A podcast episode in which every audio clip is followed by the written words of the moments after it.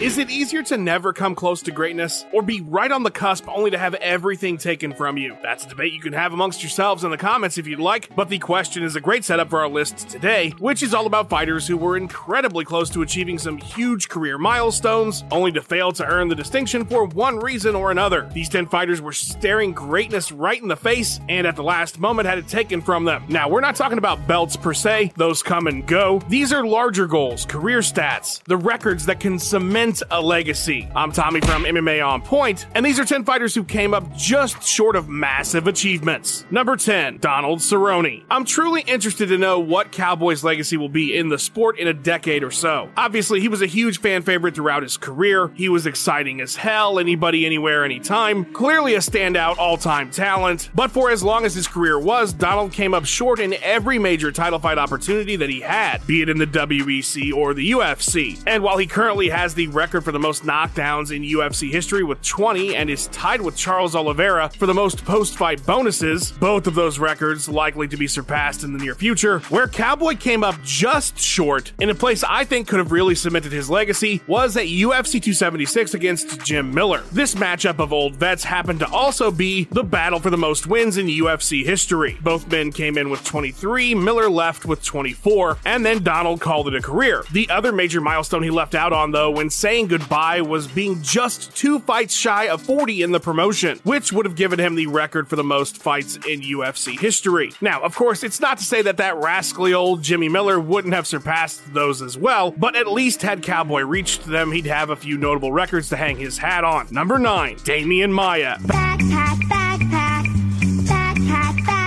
I'm the backpack loaded up with things and knickknacks too. Anything that you might need, I've got inside for you. These are, of course, the famous words of Damian Maia as he rode his opponents with a body triangle for 15 minutes until they finally succumbed to a rear naked choke or the unbearable frustration of being able to do absolutely nothing. If there's anything that Maia will be known for in his career besides his warm smile, it's likely to be that very image of him controlling his opponents for the better part of an entire fight. After Maia's loss to Bilal Muhammad last year, the Brazilian's contract was not renewed and he was removed from the active UFC roster, unlikely to ever see it again even if he's not officially retired. And with that exit, Damian missed out on an all-time record in the promotion that he was oh so close to and couldn't have been more perfect for, needing only 7 more minutes of control time, and let's be real, that's easily achievable in a single fight for Maia. The 2-time title contender would have passed George St-Pierre for the top spot across all divisions. There are a couple guys creeping up on that record now, but I don't think they'll ever get there personally. This could have been something Maia held on to forever. Number 8, the bantamweight division. So something really interesting is happening at 135 pounds that in my research for this video didn't appear to be an issue in any other division. Win streaks are hard to come by even if you are an elite fighter, but we've seen extensive ones. At least 10 fighters have won 12 or more in a row at various points in UFC history, but for some reason, nobody at bantamweight can get past 7 straight wins. In fact, it is at current a 5-way tie at the top. So let's talk about how each of them came up short of that impossible 8th victory. Rafael Assuncao went on a run from 2011 to 2016 before running into T.J. Dillashaw, who he'd beaten during that streak via split decision. Speaking of T.J., he also broke Kenan Barrow's 7-fight UFC run when he took the title, which in reality was a 33-fight streak shattered. Piotr Jan illegally kneed his way out of an 8th win, but at current we have 2 fighters at 7 actively who may or may not meet their demise. Our 2 candidates to break the curse are Merab Dvalishvili and current champion Aljamain Sterling. Their fates are yet unknown as of this video, but given that nobody's broken 8 since the bantamweights were introduced in 2010, I'm not holding my breath and it would certainly be a huge achievement. Number 7, Gleison Tibau. One of the great things about all-time stat records is that they don't require you to be a champion to obtain them, but they could potentially define your legacy as a fighter should you achieve one. Gleison Tibau is a fantastic example of a guy who was in such a spot only to sadly come up just short. The Brazilian fought in the UFC from 2006 all the way to 2018, amassing during that time 29 total fights. His debut was against Nick Diaz in his first run in the UFC. Now, over the course of Tibau's 12 years, there's not a ton you can point at that would be considered legacy defining. He does have a victory over former champion Rafael Dos Anjos. He did have a very close fight with Khabib that many felt he won. He earned a couple fight night bonuses. Nothing too crazy. Where Gleison shined, though, was that he was a fucking takedown machine. The man had 11 against against Josh Neer in a 3-round fight, and over the course of his UFC run, he amassed 84 in total, which just so happens to put him 6 shy of the all-time record for all divisions in the promotion. The man who holds that distinction, George St-Pierre. Yes, had Tibau had just a bit more time, he could have surpassed one of the greatest champions ever to hold a record that most likely won't be beaten soon. Unfortunately, with 4 straight losses, Gleison was cut in 2018, the most takedowns forever just out of reach. Number 6, Stipe Miocic. Daniel Cormier inadvertently saved one of his best friend's last remaining records when he knocked out Stipe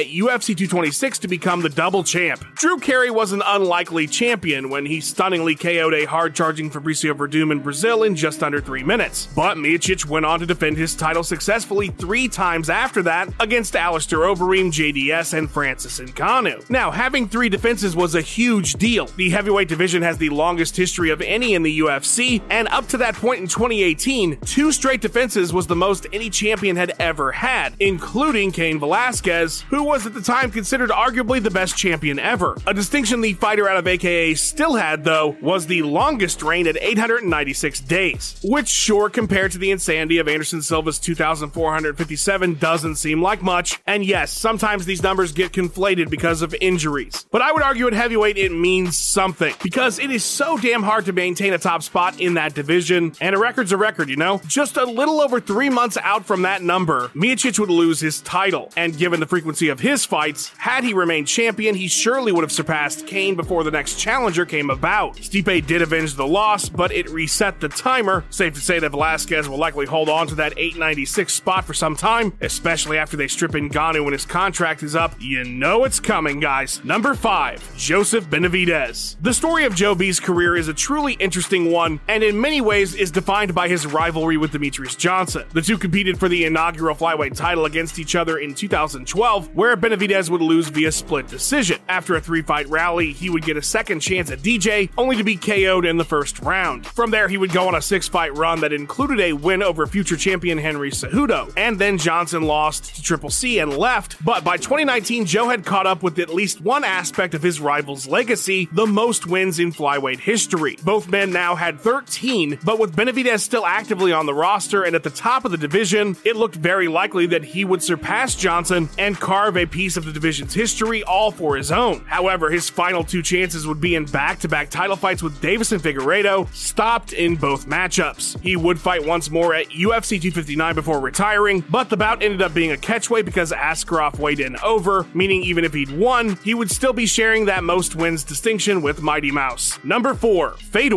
Emelianenko. There's only one fighter I can think of off the top of my head that went a full decade in the sport in the modern era without losing, and that is Jose Aldo, and he barely made that cut before Conor came around. It's a pretty insane distinction, especially in MMA, where, as Kamaru Usman recently discovered, a single strike can end a near-perfect night, and especially against top-tier opponents. It's not like Jose was fighting scrubs for 10 years. Going into Fedor's Strikeforce matchup with Fabricio Verdum in June of 2010, he had gone 28 fights and 9 years, 6 months without a single loss. He'd beaten everybody, the best of the best the heavyweight division had to offer, with the exception of a few UFC standouts, and of course the guy he was about to fight who had been cut from Zuffa 2 years earlier. Now, we all know the story. Verdum caught Fedor in a triangle armbar in the first minute of the fight, and the rest is MMA history. But had the Last Emperor managed to finish his boomerang-throwing foe on the ground instead, there's no doubt he would have made it to a full decade unbeaten, as his next bout would come in February of 2011, putting him well past that date. Oh well, he never really lost the first time anyway. Number 3, John Jones. What do you get the man that has everything? The list of John Jones's all-time records is extensive to the point of being exhausting. Most consecutive wins at light heavyweight, most wins in a UFC title fight, youngest fighter to ever be champion, on and on and on. There's no doubt that even with his absolutely dumpster fire full of troubles outside the cage, he'll still be considered an all-time great in it, whether we like it or not. But because of said problems, John has not exactly had a consistent track record despite not losing. For instance, he should at this point, if he'd never been suspended or stripped of his titles, have racked up 14 undisputed defenses, which is why he's made this list, because upon leaving the light heavyweight division, John came oh so close to yet another major milestone. Due to all of his issues when JBJ beat Dominic Reyes, he tied Demetrius Johnson for the most title defenses in UFC history at 11, but then he vacated the title and hasn't fought since, as he works towards his heavyweight debut. Now, could John win a title at heavyweight and surpass Mighty Mouse? Absolutely. Could he lose to Stipe and retire? That could happen too. There's no guaranteeing that Jones will ever win a heavyweight title, let alone then successfully defend it, and so that major accomplishment for now, in theory, will remain outside his grasp. Number 2. Khabib Nurmagomedov. When the Eagle surprisingly flew off following his victory over Justin Gaethje at UFC 254 to eat burgers and start fight promotions, Khabib left more behind than the vacant lightweight title. At a perfect 29-0, there's no doubt that Nurmagomedov, who is already a UFC Hall of Famer, has a rock-solid legacy. In fact, even with cutting his career a bit short, there are plenty of fans who argue he's the greatest fighter of all time, sort of in the same sense as, say, like a Barry Sanders. He walked away early, but it was clear he was the best. For Khabib, ending his career following 254 meant we'd never get that nice even 30 wins, something he and his father mentioned as the target goal before retirement, with of course plans changing after his untimely death. But it wasn't just the number. Another title defense would have put Nurmagomedov in a league of his own at lightweight as well, as he's currently tied for the most title defenses in the division's history with BJ Penn, Frankie Edgar, and Benson Henderson. And again, it's not as if the surpassing of those milestones was going to make or break the legacy of Khabib, but they were certainly a big deal, and absolutely something I'm sure the champion wanted before retiring, making his decision to do so on the grounds he decided all the more impressive. Number 1. Kamaru Usman. What's the most you ever lost on a head kick? Leon Edwards' last-minute KO finish of the Nigerian Nightmare at UFC 278 cost him way more than just the welterweight title. Usman was cruising towards tying one of the most coveted records in the sport, the longest UFC winning streak. While Johnny Bones, DJ, GSP, Khabib, and Max Holloway couldn't get over the 13-win hump, Kamaru surpassed it and was just a single victory away from tying Anderson Silva at 16. Of course, that didn't happen, and now there's no way he's ever going to capture that number, considering he has to restart, and 16 fights is a lot. In fact, I don't know who the hell could possibly take the Spider's top spot. While that was the biggest loss on the night for Usman, besides, of course, the belt itself, he also would have surpassed Matt Hughes for the second most consecutive welterweight title defenses, meaning his pursuit of GSP's record in that category is now likely done forever as well. And to a lesser degree of importance, he would have tied RDA for the most decision wins in UFC history had he been victorious, which I'm not sure is a good thing or a bad thing. I suppose winning is winning whether it's a decision or not. Kamaru may get his belt back from Rocky, but there's a lot more Edwards took from him on that night he'll never see again. You know what nobody can ever take away from you though? The fact that you finished this video. This video masterfully assembled by Luke Taylor like he's Dr. Manhattan, piecing back together every atom of his own form after being obliterated. Is that an analogy, or am I implying that Luke is now a blue-skinned deity using his infinite powers to create for MMA On Point? That is for you to decide, but either way you should follow him on social media, Ben Rosette too, who made that banger intro. And while you're at it, help me by liking and subscribing, and having a fantastic day, guys.